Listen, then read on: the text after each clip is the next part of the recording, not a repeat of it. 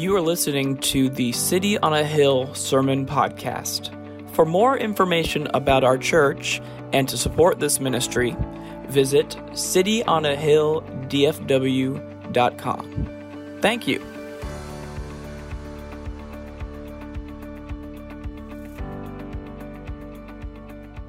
Uh, this week, Kelsey came into my office and he was getting ready to edit the second service to put it up online. And uh, he said, Hey, who was in the audience yelling no the whole time? And I said, He wasn't saying no, he was saying go, go, go. go. that clip never gets old, does it? It doesn't. Uh, well, maybe we need to keep to this, do this particular series for about a year, year That'd and be a great. half. Let's do it. They're like, No, please, no, no, no. It will become no, then won't it? yep. Well, you know, I, I, have contact with pastors and churches all over the country, churches we're mentoring, churches where I've done workshops and stuff. And, and one thing that I hear from churches all over the country is that the COVID has made a tremendous impact in America on the worship experience. Uh, typically, well, COVID for us in worship, worship attendance has set us back 10 years. Um, and other churches has been much worse. Uh, and it's, I think it's uh, attributed to a lot of different things. Uh, some people are not yet back because they're not yet ready to come back into a large crowd, and we understand that and we respect that. I think some people just kind of got out of the habit and said, ah, you know, we'll just do other things on Sunday, and I think a lot of that's going on. And then there's other folks that uh, are kind of, uh, you know, still come, but just kind of show up when there's not something better to do. And, and there's a lot of different factors that are going on. And as I look at, oh, oh is that my phone or yours? Look at Siri. Siri's, Siri's- Siri's stupid. She just interrupts at the, at the wrong time. Um, I, there are a lot of reasons. I think there are a lot of things, but th- this thing has devastated uh, so, so, uh, in so many ways. Our children, uh, obviously, health, lives, uh, our, our, our nation, our globe. Uh, you know, the enemy's just been wreaking havoc in a lot of ways uh, through this. But one of the things that I'm so thankful about is though, though attendance may be down, although this is a great crowd this morning for the second service compared to what we've been doing, we had a good crowd in the first service. I mean, we are coming back, but uh, ministry hasn't stopped. In fact, ministry is expanding and is growing under Derek's leadership. Uh, our staff is involved in so many different things. We're doing so many different things. And so, though attendance has kind of taken a step back a little bit, I'm telling you, folks, ministry hadn't stopped. It's booming. The, uh, the work is continuing on, and I'm incredibly thankful for that. I have the opportunity this week to unveil the Fearless Series for Women on a national basis. We are actually going live with the website probably on uh, Monday or Tuesday. This week we finally got the workbook final in final print. Um, uh, and reason that we would have had this thing several months ago, but COVID, uh, my typesetter, and I have no idea what state she happens to be in, but we sent her all the material for her to typeset. She got COVID, went in the hospital, almost died. She got out, her husband went in, almost died, and then she went back in for something else. And it's like, are we ever going to get this thing done? It's bona fide, man. It's bona fide. It really is bona fide. And uh, it's something that can fit in a woman's purse. How cool is that? You know, it's not like one of those big, bulky, you know, things. And uh, so we're just really excited about it. Uh, I am uh, exhibiting the Fearless Series for Women at the uh, National um, Sexual Integrity Leadership Summit. They've also asked me to speak. Uh, I went there thinking I was just going to be a presenter, but then the, the director has asked me to speak. So I get an opportunity to speak uh, to uh, professionals from all over the nation that are coming down there for that summit, but also get to show the Fearless Series. We're going to have it set up on a table, rotating the, uh, the, uh, um, the, the trailer, uh, and people will begin to be able to go to the website and actually get the series and begin to do the work in the church. And so I'm just real excited about that. Pray for us, me. Laura was going to go with me, but some things have come up. She's not going to be able to. So I'll be down there in San Antonio most of the week uh, doing that, and real excited about it. Eat some good Mexican food. Oh, I'm going to Michieros. How many of you have been to Michieros? Okay. Well, the, the conference is right downtown, and I'm staying just off the Riverwalk. And so, yeah, you, you don't go to San Antonio if you don't go to Michieros uh, and eat Mexican food. So, yes, breakfast, noon, Yep. and evening, Yep. probably. And Yep. then you won't want me to come back for a Nope. while. Nope. Okay. Nope. Just kidding. Let's talk. Let's talk this morning. We've got an extra special day today, uh, one that will, I think, really be fruitful for all of us. Um, We have to hurry because we've got something we're going to do special At the end. of the service that relates to the topic. we are uh, talking about a topic, actually, that is uh, one that most Baptist churches are avoiding as best as they can, and that is the daunting topic, The scary topic. the scary topic of the Holy Spirit. But that's because of the chandelier swingers. You know, Right. they're just We scared. don't want to be the associated with those Spirit. guys. Exactly. So we got to get over that. Yeah. So uh, we have been, if for those of you who have not been here for a while or just tuning in online, we've been in a sermon series that we've been titled, or we have titled, All Systems Go. And uh, the idea behind this series has been to understand the underlying doctrines of our faith. And really, what we've been doing here is we've been practicing something called systematic theology. We've been looking at the scripture as a whole and trying to identify the major doctrines of the faith and how they are laid out systematically in the entirety of scripture. We began week one with the scripture because we realize if we're going to pull from the scripture and look at the, the different doctrines of the scripture, we need to make sure that we can trust the scripture. Amen. And so we talked about that. We talked about the doctrine of God next. Who God is. How has God revealed himself? Last week we got even more specific and we talked about the doctrine of Christ, Christology, and how Christ specifically is revealed in the scripture. And now today we are going to be covering the third person of the Trinity. Remember, two weeks ago we said that there is one God, but that he is existing eternally in three persons God the Father, God the Son, and God the Holy Spirit. So, what we're doing this morning is called pneumatology. James is going to tell you why we call it pneumatology here in a moment. But this. Um, this is a really important topic as well, and one that doesn't get enough airtime. And so I hope that you will, if you have a pen and paper or your Bible, even better, take some notes in the margins. We're going to cover a lot of ground this morning. Uh, it's going to be, again, a little bit like drinking from a fire hydrant, but we want to give you as much as we can about this so important topic. And so we're going to begin this morning talking about his essence. The essence of the Holy Spirit. Well, the first thing that we need to understand, and this is an area where there's been a great deal of confusion in, in the past, and quite frankly, for maybe some of you, you've been confused about, well, who is the Holy Spirit? And I want to announce to you the scripture presents the Holy Spirit as a person. The Holy Spirit is a person, not a force that is just emanating from God. Now, as Derek mentioned, the word in Greek, which we have to translate into English from the Greek New Testament, is the Greek word pneuma, from which we get all of our words pneumatic, things that have, you know, you, the power, the air, all of that kind of stuff. It comes from the Greek word pneuma, which originally means breath or wind, hmm. okay?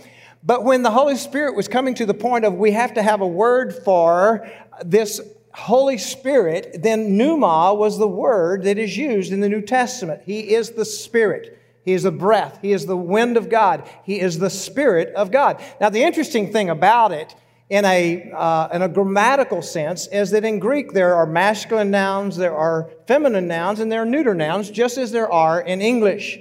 And you know that if you use a neuter noun, then you are supposed to use a neuter pronoun that goes with it. If you use a masculine noun, you should, to be grammatically correct, it has to have a masculine pronoun. But when we come to the Greek New Testament, pneuma is a neuter word, but it never appears with a neuter pronoun. Hmm. And the neuter pronoun would be what? Come on, you grammars. He, she, or it. It would that that is the neuter pronoun. You refer to something that is inanimate as neuter, like the building. We would refer to it as it. We wouldn't refer to it as him. We would refer to it as it. But in in, the, in so in the Greek, the Holy Spirit, the word for the Spirit is a neuter noun, but it never appears with a neuter pronoun. It always appears with a masculine pronoun. Now, in Greek, that's not good grammar just as it would not be good grammar in English, but it is obvious that this is not a mistake in the Greek. It is purposely said and put that way. Whenever the word pneuma appears, referring to the Holy Spirit, it always has he, not it with it. And that's one of the ways that we understand that God's Word is telling us that the Holy Spirit is not just a force, but the Holy Spirit is actually a person. As the Father is a person, as the Son is a person, so also is the Holy Spirit. Jesus reiterated that in John 14, verse 15 through 17, where he's speaking to the disciples, and he says, If you love me, well, you will keep my commandments. And I will ask the Father, and he will give you another helper. Okay, now that's referring to the Holy Spirit. Hang on to that word, another.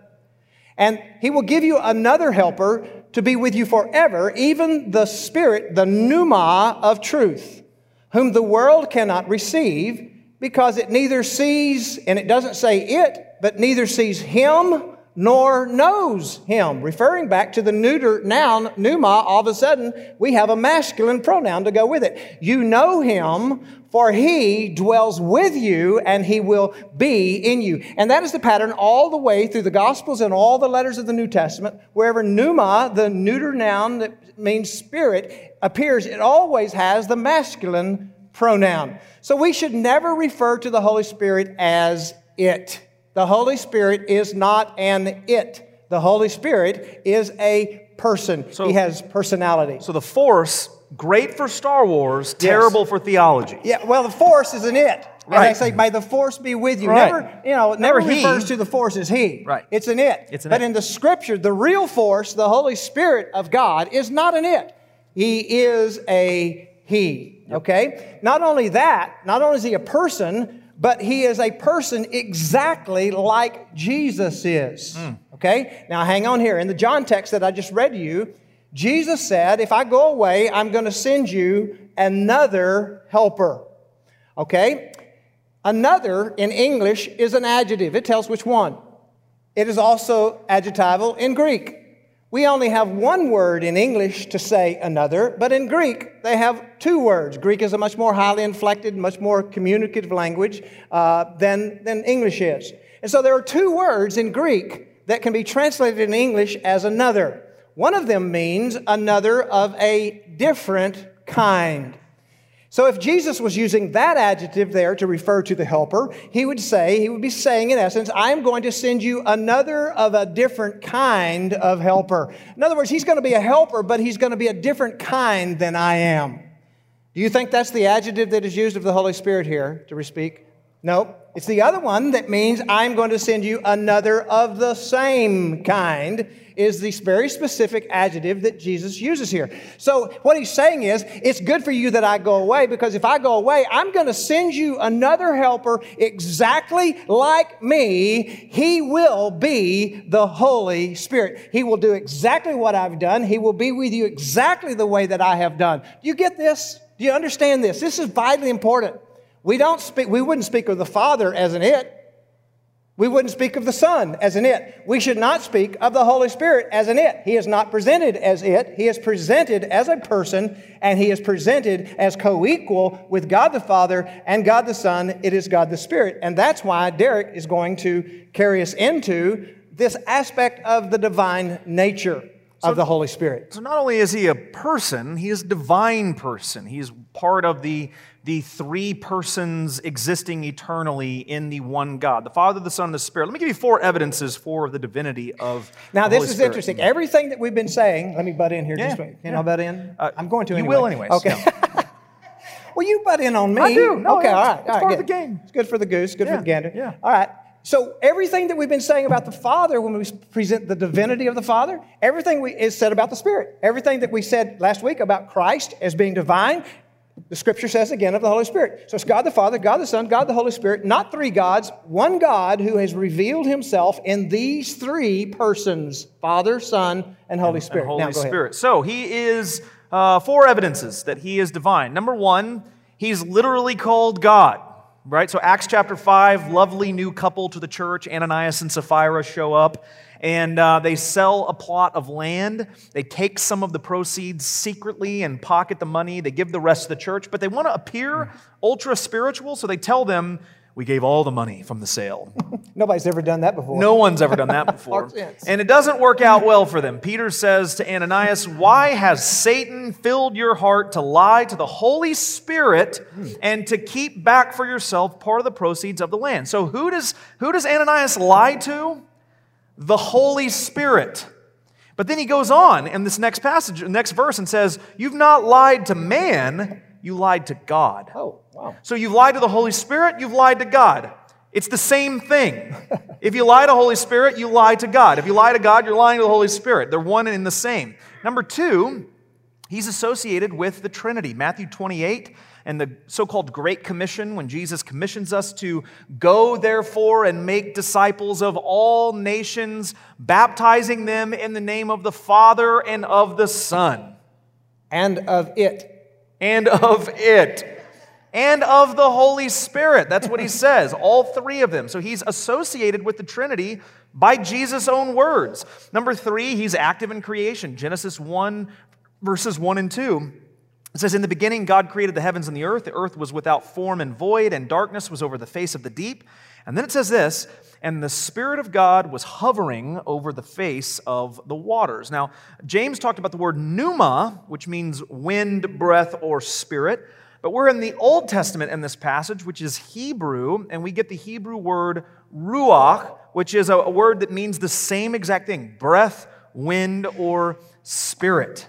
So, uh, if you remember last week, we said that, that God created the heavens and the earth, but Colossians chapter 2 says that it was Jesus it was by him, Jesus, all things were created. So we have the Father, we have the Son there, and then we have the Spirit of God dwelling over the waters, the face of the deep, all co creating everything that is in existence. Number four, he raises the dead. The same power, the scripture says, that raised Jesus Christ from the dead lives in you if you indeed follow him and are born again. Romans 8:11 says if the spirit of him who raised Jesus from the dead dwells in you, he who raised Christ Jesus from the dead will also give life to your mortal bodies through his spirit who dwells in you. Number 5, he bestows divine life. So, the divine life that we all participate in, it is because of the Spirit. 1 Corinthians 12 13, for in one Spirit we were all baptized into one body, Jews or Greeks, slaves or hmm. free, and all were made to drink of it. no, to drink of one Spirit. He's a he. I could go on and on, but I think you get the point. There is evidence for the divinity of the Holy Spirit. He's not just a person, he is a divine person. He's not an it, he is a he, Amen. and he is God, fully omnipotent, fully omniscient, fully omnipresent. You see, when we talk about his essence, it answers the question who is he? That's who he is. The next question we have is what does he do? his work, his work. We're going to talk about his work. What is he doing? What does the scripture say he's doing?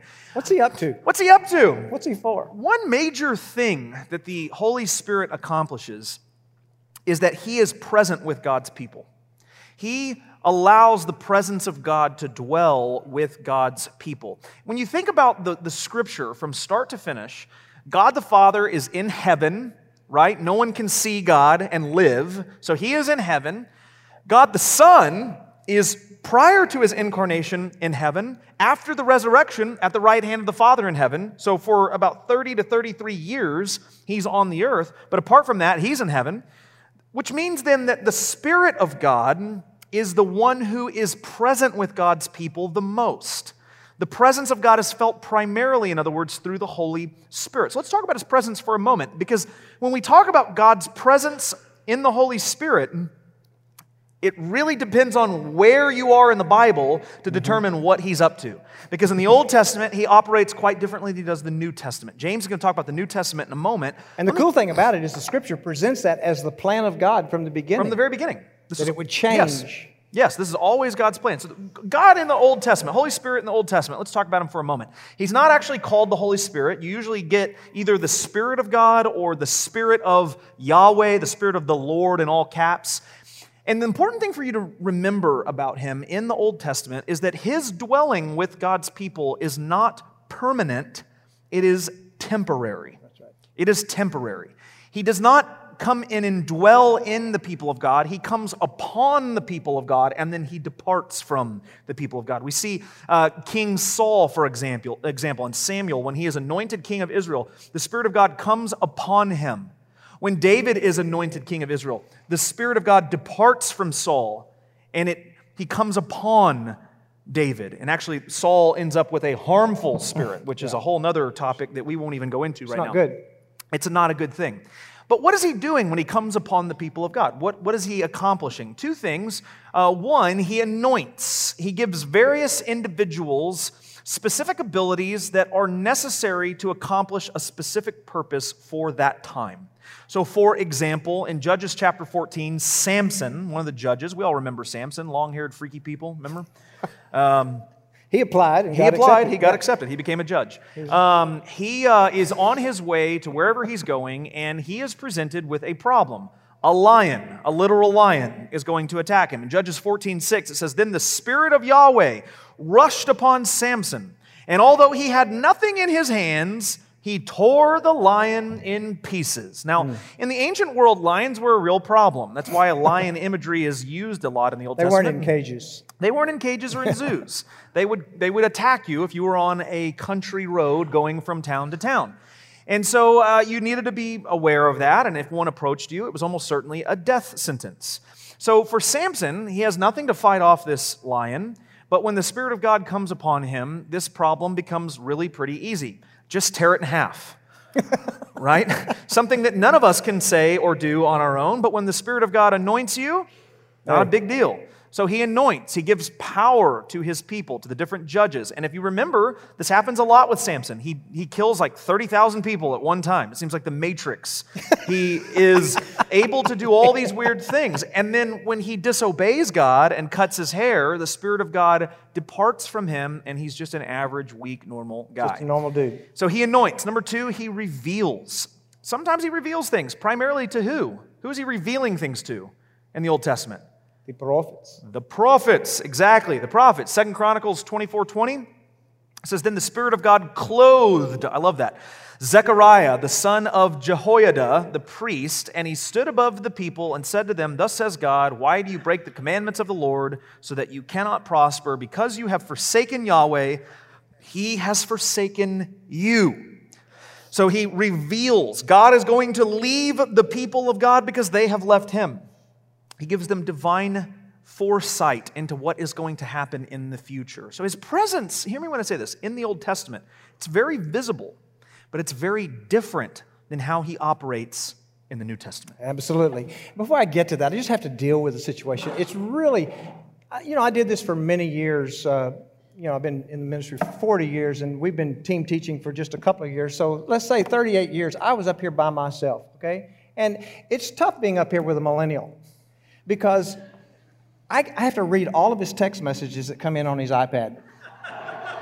I mean, who in the world are these people? Do they not know what you do? That's exactly why they're texting me.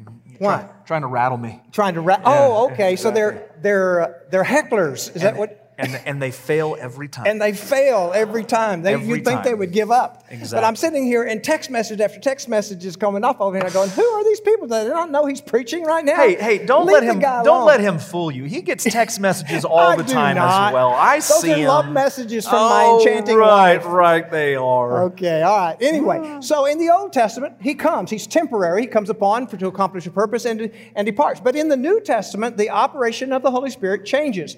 After the death, the burial, the resurrection, and the ascension to the right hand of the Father of Jesus, the Holy Spirit's operation changes. He no longer comes upon God's people temporarily, but now he begins to dwell within God's people permanently. So in the Old Testament, the Spirit worked from the outside. In the New Testament, he begins to work from the inside. And this didn't come as a surprise to Jesus or the disciples because one of the Old Testament prophets prophesied that this transition would actually take place. The prophet Joel, in the second chapter of his prophecy, said there was going to be a change in the operation of the Holy Spirit. Jesus himself also talked about it before his crucifixion in John chapter 39. And it says that on the last day of the feast, Jesus was standing before them, and he cried out, If anyone thirst, let him come to me and drink. Whoever believes in me, as the scripture has said, out of his heart will flow rivers of living water. Now, Jesus is using a metaphor. The water is not physical water, but it is the Holy Spirit coming from the inside. And Jesus explains it in the very next thing. It says, Now this he said about the Spirit, whom those who believed in him were to receive. They had not yet received him internally, but they were to receive him, for as yet the Spirit had not yet been given because Jesus was not yet glorified. And so the setting of this thing is that the transition of the Holy Spirit's operation to come into us.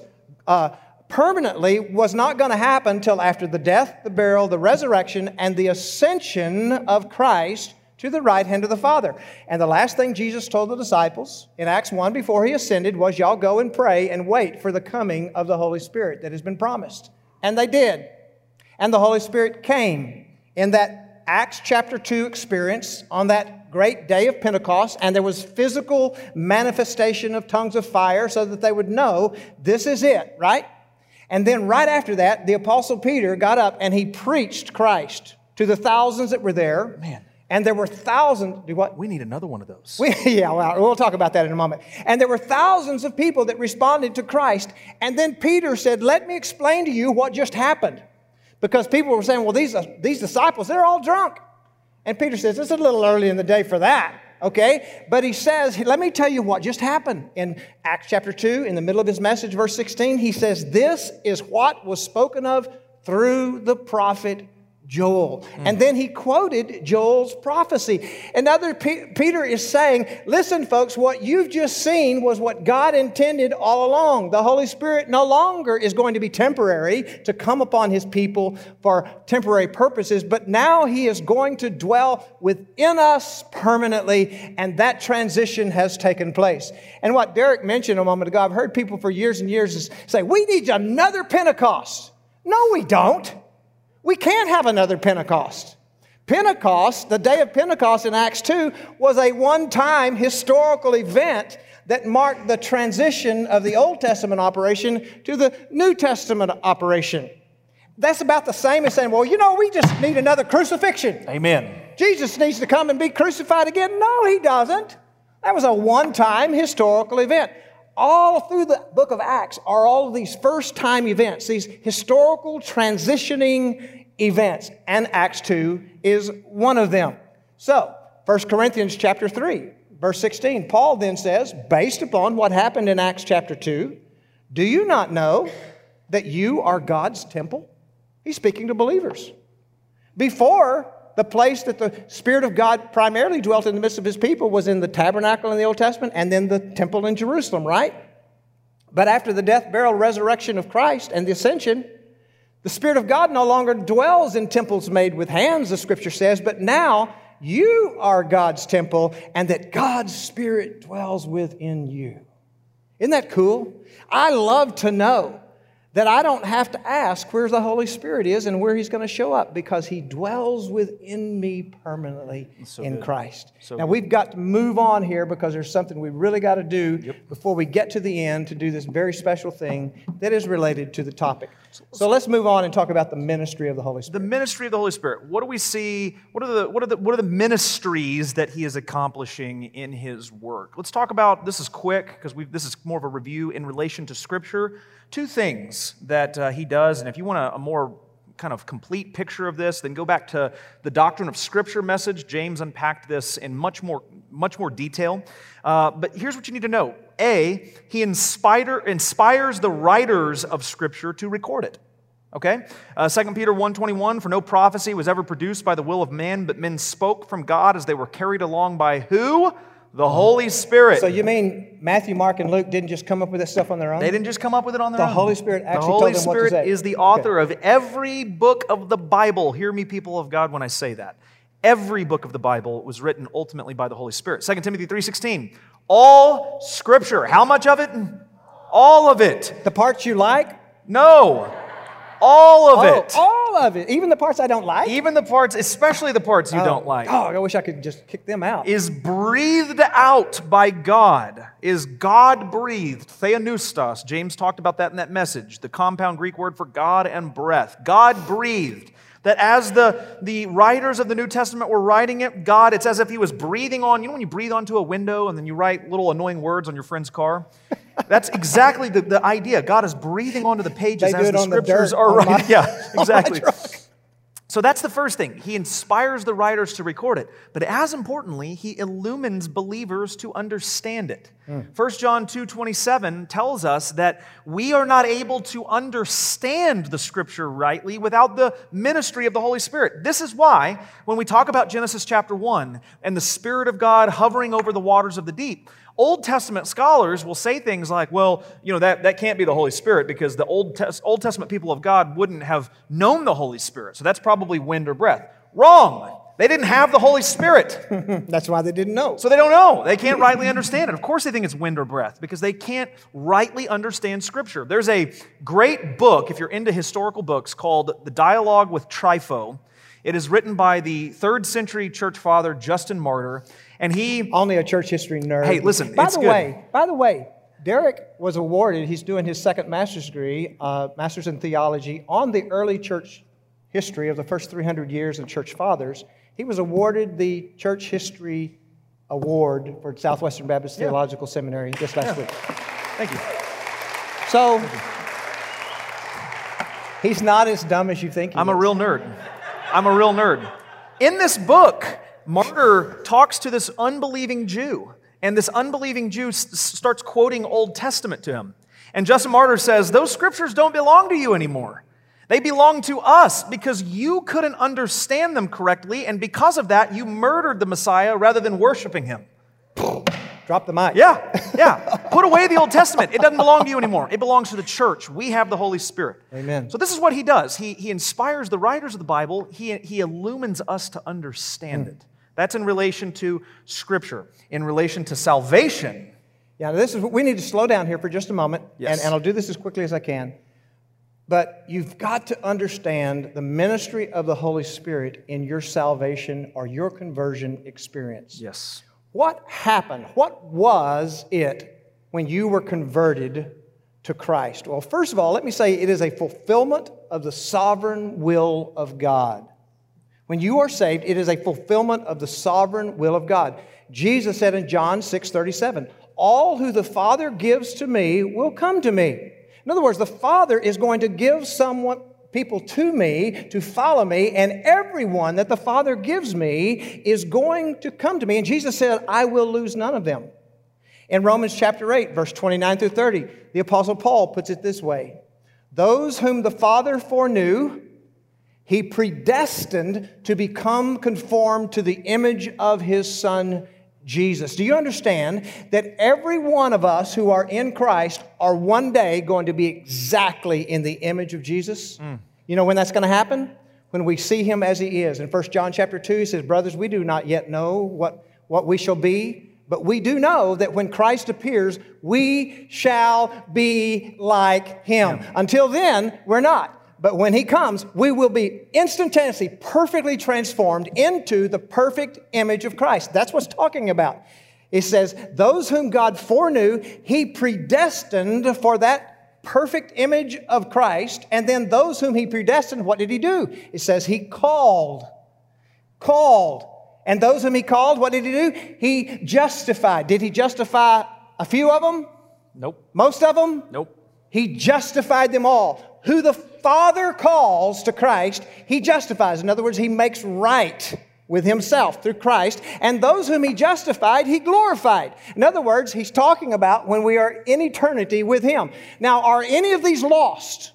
Are any of these who God foreknew, who he predestined to be conformed to the image of Christ, whom he called, whom he justified, and whom he glorified, are there any of them that don't quite make the trip? No, that is not the way salvation is presented. When you and I come to Christ, when we are called to Christ, it is a part of the preordained, foreknowledge, sovereign purpose of the will of God. He calls us, He justifies us to be made right with Him through Jesus Christ. Now, here's the question, okay? And I know some of you have asked this question before.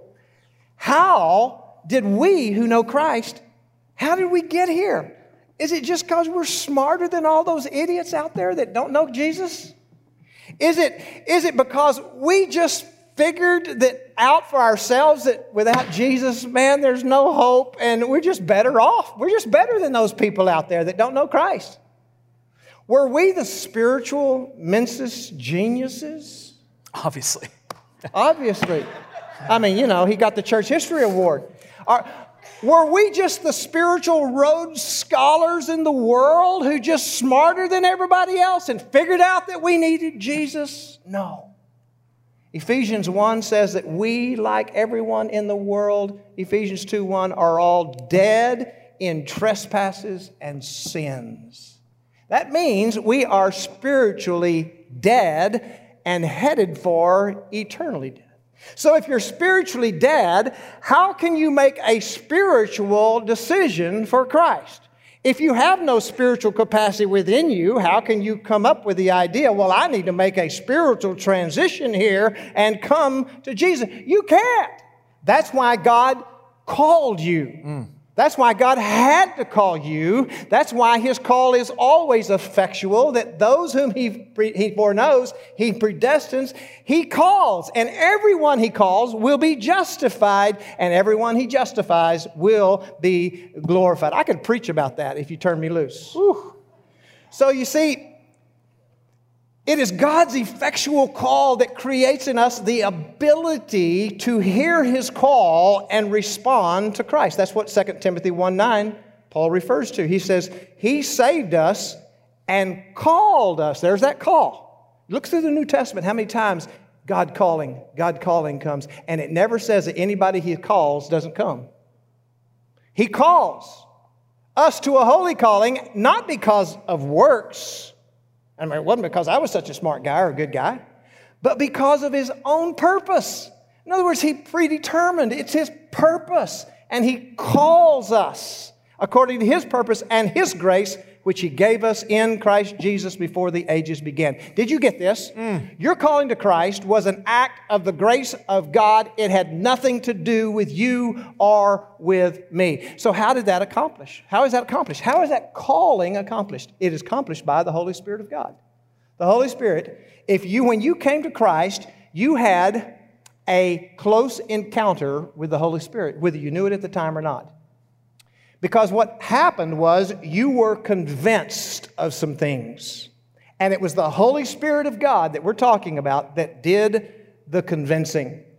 Let me unpack this passage in John 16 as quickly as I can, verse 7 through 11, to help you understand this. This is Jesus speaking. And Jesus says to the disciples, He says, I tell you the truth, it is to your advantage that I go away. He's talking about His cross. For if I don't go away, the helper will not come to you. In other words, the Holy Spirit was not going to be sin, sent to dwell within until Jesus uh, was crucified, resurrected, and ascended. So I got to go away so then I can send the helper to you. But if I go, I will send him to you. Now get this. And when he comes, he's going to do some convincing work, Jesus says. He's going to convince, convict the world concerning sin and righteousness and judgment. Concerning sin, because they do not believe in me no one does at that time. But the Holy Spirit's going to convict them of believing in Christ. Concerning righteousness, because I go to the Father. When Jesus leaves, we don't have a physical picture of what righteousness is, so the Holy Spirit has to come and show us. And, and then, because I go to the Father and you see me no longer. Concerning judgment, because the ruler of this world has been judged. Now, let me unpack those three things that the Holy Spirit had to convince you of for you to come to Christ. You didn't convince yourself, you didn't figure it out for yourself. The Holy Spirit convinced you of it. First of all, He convinced you of your sin. Okay? He says, He will convict of sin. The word convict literally means to convince. He will convince. He will convict you of your sin. Now, this is what the Holy Spirit did when you came to Christ. He came to you and said, You know what? We have pictures. You do? Yes. We have videotapes. Oh, no. We have witnesses. No. We have evidence all laid out here, and it is incontrovertible. There is no rebuttal of all the evidence that we have. You are a sinner. Does he, does he take the glass of water and go, yes. And when you see it, it is so convincing because He is the convincer. You hang your head and you admit, I am guilty before God. I am a sinner. I have no defense. I have no ju- justification. I am guilty. You know what happened when this 18 year old kid, right off the streets, right out of the drug culture of the 60s, bowed his head before Jesus Christ on that night, that New Year's Eve, bringing 1972 in from 1971? Was it because this kid who had burned his brain cells with drugs for so long and was in and out of jail just all of a sudden got real smart and figured out that he had a problem? No, the Holy Spirit broke me Amen. And convinced me of my terrible condition before God. And the evidence was so incontrovertible, I bowed my head before him and to say, If you can do anything with this life that I have left, here it is, Jesus. See, that has to happen. Yep. It may not be as dramatic as it was for me, but you have to come to God and say, You know what? I just figured out I'm a dog. I'm a dog before a holy and righteous God. That's why repentance is necessary for salvation. Because you have to turn from sin. You have to turn to Christ. It's the Holy Spirit that does that conviction. Without Him, you couldn't know it. Second of all, He convicts of righteousness. Notice what Jesus says He convicts of righteousness because I go to the Father. You see, when Jesus is here, we have a perfect, if Jesus was right here, we would have a perfect picture of what perfect righteousness looks like. That's right. When Jesus goes away, how do we know what righteousness is? The Holy Spirit. How do we know what it takes to be acceptable before God? The Holy Spirit reveals the righteousness of Christ to us, and that it is only Jesus who can stand before a holy and righteous God. Because why? Because He's already convicted me I'm a low down dog sinner. I've got nothing to offer to God. And so I can't present myself to God as being righteous, but Jesus can, and Jesus is there, and he's saying to the Father, he's saying to me, if the Holy Spirit said, if you will come to the Father, James, through me, and let my righteousness cover you, then you can be saved. Are you getting this? He convinces me of the truth of the gospel. I'm a sinner, I'm lost without hope. The evidence is incontrovertible.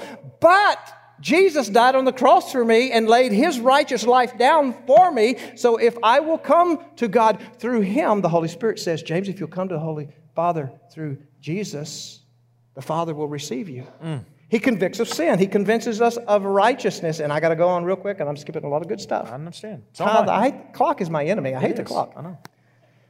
Third, he convinces of judgment. So he convinces us about our sin. He convinces us about our lack of righteousness and that Jesus is the only righteous one. And then he convinces us of judgment. Verse 11, he says, Because the ruler of this world has been judged. Judgment is real. Hmm. Because the enemy, Satan, has already been judged. You see, it doesn't say that he's going to go to trial one day before God. No, no, he's already been judged. There will be no witnesses for the enemy, there will be no exhibits. There will be no technicalities for reversal on, on appeal. The sentence has been passed. Now, Satan and all who are not in Christ are on death row, waiting for the final eternal execution, all without Christ.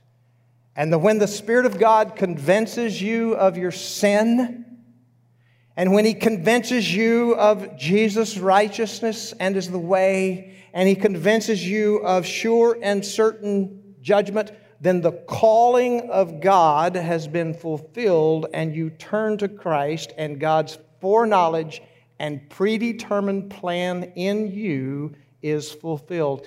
And it had nothing to do with you or me from beginning to end. That's right. We can't take credit because it was all an expression of the grace of God. Now, Derek, take us home, and then we're going to do something very special at the end of the service. What do you think? You think I should skip this again? Yeah, I think I just summarize it just real quick. Okay, so uh, we skipped we skipped a lot for service. It's, yeah, it's I mean we have more message than we have means and time with which to give it. So uh, let me just say then up up front, we're my third part here is in relation to believers. We talked about the Holy Spirit's ministry in relation to Scripture, in relation to salvation, salvation, and now in relation to us as believers. What are the things that He does ministry wise with us? After He th- comes to dwell within. Within us, yeah. One of the things He does is He baptizes us into Christ. And, and this is one that I skipped. And, and We're going to get the snakes out in a minute. Some of you are going to get the second baptism right, right here. Right, the, the baptism by fire. Right, yeah. Oh, well, that's not what you mean? That's not what I mean. Well, okay. that is what I mean. Uh, the thing that I mean to argue against. Without the stakes. So let me just say quickly to you if you come from a primarily charismatic background and you have been taught that when you come to Christ, you receive some of the Holy Spirit, but that you need a second baptism of the Holy Spirit in order to get the fullness of the Spirit, then I want to convince you in short form that that is not biblical at all. And that if you have questions regarding why and would like to know the layout of that, then please come and see me or Come to email the senior pastor. email me, whatever you would like to do, and I would Love love, to lay that out for you. Uh, yeah, someone came up to James after first service. He goes, "Talk to him." you need to talk to the senior Yeah. pastor. I'm no longer the senior pastor. That's not not. Don't have to worry about it anymore. Um, just the old man hanging around because I won't quit. It- it's good. We love it. We love having you. Let me talk about the other things he does, and then I'm going to get to the end here. So he, he baptizes us into Christ. He uh, indwells us. So rather than the temporary, remember I talked about the temporary presence? He is permanently indwelled. In fact, Paul says you've been sealed with the promised Holy Spirit. Amen. Uh, he gives spiritual gifts. Number three, 1 Corinthians chapter 12 is a whole list of spiritual gifts that you get some of, not all of. Uh, and by the way, on Wednesday nights, I'm teaching a class right now over the spiritual gifts. So if you're not doing anything on Wednesdays at 6:45, then come and see me. Would love to have you in here. That's my bedtime. That's your bedtime, so James won't be here. Uh, number four, he helps us in prayer when our words fail us. Uh, the Holy Spirit provides for us prayer on our behalf. Uh, number five, and this is really where I want us to land for the remainder of the uh, morning. He raises up leaders in the church. He raises up leaders in the church. So in Acts chapter 20, verse 28. Can I say something? Please. Because we're ahead of time. Yeah, yeah. You know, people have asked me, say, James, coming from where you came from and the way you came to Christ off the streets at 18, how did you go into ministry? And the answer I give is I didn't have a choice. Yep. The Holy Spirit tagged me for it. I knew it and I hated it. I knew it and I ran from it. I knew it and I went to law school so that I wouldn't have to be a pastor. I couldn't do it. That is what the Holy Spirit does. He raises up leadership. There's nothing mystical or supernatural about it. I tell kids when they come say, "Man, I think I want to go into ministry." I say, "Want to ain't enough. That's exactly what he told me. You better have to." Because the want to is going to go away. That's right. And the Holy Spirit does that. That's how He does, not just for us pastors, but for elders, leadership in the church, as we're about to talk about. We're fixing to do something incredibly meaningful that relates to this. This is not, this is not mystical, this is real. Yeah. That the Holy Spirit, He tags in order to raise up leaders at the right time. In Acts chapter 20, verse 28, he, he, tells, he tells us how this works. He says, Pay careful attention to yourselves and to all of the flock. That's talking about the local church in which the Holy Spirit has made you overseers. Now, he's talking in this passage to the leadership of this church, to the elders of this church. And what he has just said to them is pay careful attention to this body of believers because the Holy Spirit has raised you up and made you an overseer over them. And that by doing so, you are caring for the church of God, which he obtained with his own blood. So we believe at City on a Hill that, that the church ought to be led by a governing body of elders. You see us up on the stage. We are the day to day generals, if you will. We do all of the groundwork. Uh, I lead the staff. I organize all the things, all the things that James did in his time as senior pastor, I am now doing as well. But we have always done it in tandem with six other men that we believe God has raised up by the power of His Holy Spirit to be an elder, an overseer, to bring checks and balances. So that if we have an idea and we go, man, I really want to do this, they come in and say, hey, I think it's great that you have that idea, but we need to talk about these specific details before we move forward. And we yield to that because it's not one voice, it is a plurality of voices. This is how God intended the church to be governed. Right. So when you recognize someone that you feel like is qualified for that and you write that name down on that piece of paper, like many of you have, we take those. The elders, the, the current elders, pray over them, and we choose unanimously who we believe the next two uh, individuals are that come onto this. Onto And that this. word unanimous is important. It is. We never present a prospective elder to come on the elder board that we currently are not Unanimous. totally it. unanimous. Yes. Because we believe that if the Holy Spirit can't convince us, He can't convince you. He can't convince you, and somebody's missed something. That's so right. before anybody comes on that elder body and we present them to you, we have to be in full and complete, 100% total agreement. And we say, and it seemed good to the Holy Spirit and to us. Yeah, absolutely. And so I told I talked to James a couple weeks ago, and I said, you know, I, I really would love to begin doing something on an annual basis where we bring up our current elders and the two new ones that are coming on, and, and, and to do this for two reasons. Y'all One, y'all, on y'all go ahead and come up if you'd like. Um, not if you'd like. I, we're we're going to ask you to come up. Um, but what we're what we're what our goal is here is several fold. One, I think it's good for you to see the faces of the individuals who are leading us as elders. But two, I want to give time, an appropriate amount of time to um, these two individuals this time around, Charlie and Jim, who are rolling off of the elder body as acting elders. Now, we believe that once an elder, always an elder, okay? Um, but they are no longer on the ruling elder body at this point. They've served their three years. And so I think it would be appropriate, uh, necessary for you, the body, to recognize the work, the leadership that they have brought to the table. Uh, and so we want to say thank you now for your service to us. And. Um, And I would love just to uh, lay hands on them and, and pray over them and, and thank them, thank the Lord for them, for their service, and uh, for protection for their families. So pray with me if you will. Uh, Father, we just come before you in the name of Jesus by your Spirit that we believe has raised these two men up.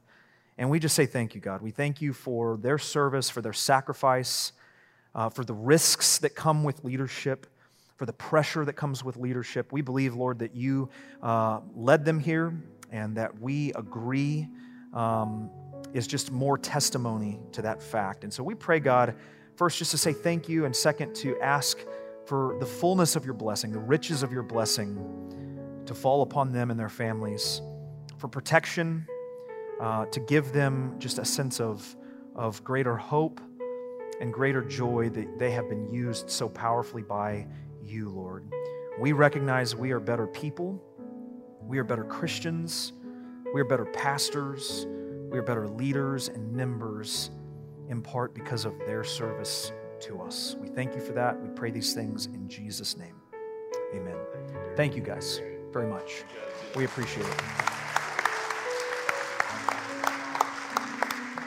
And now we are going to also uh, commission in our two newest elders that we believe, again, God has raised up. And I uh, want to lay hands on Ryan Nugent and Bob Hoffman. And again, just pray for God's wisdom, uh, insight, uh, knowledge, guidance. Uh, over both of them and, and also protection for their families as well because it, it is a spiritual realm that we are leading in and there are spiritual warfare that come along with it and so we really want to ask the Spirit of God to surround these men and these families, their hearts, as they uh, lead us as well. So let me pray over you and pray with us as well. Lord, I thank you for raising up Ryan and Bob, and, and we're just so grateful again. Every year we stand in awe of you as you bring uh, more individuals who meet the qualifications that, that we feel like are, are brought to us by you to be in leadership. We thank you for that. We pray uh, that you would bind the enemy from these two men, from their hearts, uh, from their families. We pray specifically for uh, each of these men's families, their wives, the children, and, uh, and just ask that you would give them wisdom and uh, godly stature as they uh, enter into this three year time that you would protect them from uh, moving away from you, that their eyes would always be centered on you as they uh, lead us, Lord. We thank you. We're grateful, God. And we pray these things in Jesus' name. Amen. Thank you, guys. Look forward to it. I think it's important it's important that you see all these individuals up here and we're going to do this every year. When the two the next two roll off and the, the next two new guys come on then we'll come up here again and we'll do this the same way. I just think it's so valuable for you to be able to put faces to names. And, and on that note i do want to make one last remark. Uh, this week we made a change on our website. If you go onto the city on a hill dfw website and click on the uh, uh, about us who we are portion we have always had staff pictures uh, with names on there so you can identify the staff. But under that, we now have the elders as well with their picture and their name. So if ever you come to a place where you're like, who are our elders again? Then go to our website and you can get a, a picture of them uh, and their name and, and, put a face to a name. And, and then if you see them, uh, you know, greet them, thank them, uh, because they really do uh, mean a lot to us Absolutely. at City on a Hill. And if you have a complaint, now you know where to go. Exactly, right there. So Don't come to me. I'm not the senior pastor anymore. You go to him or one of them. Yep. God bless you. Have a great week. that's all we got. you. See ya.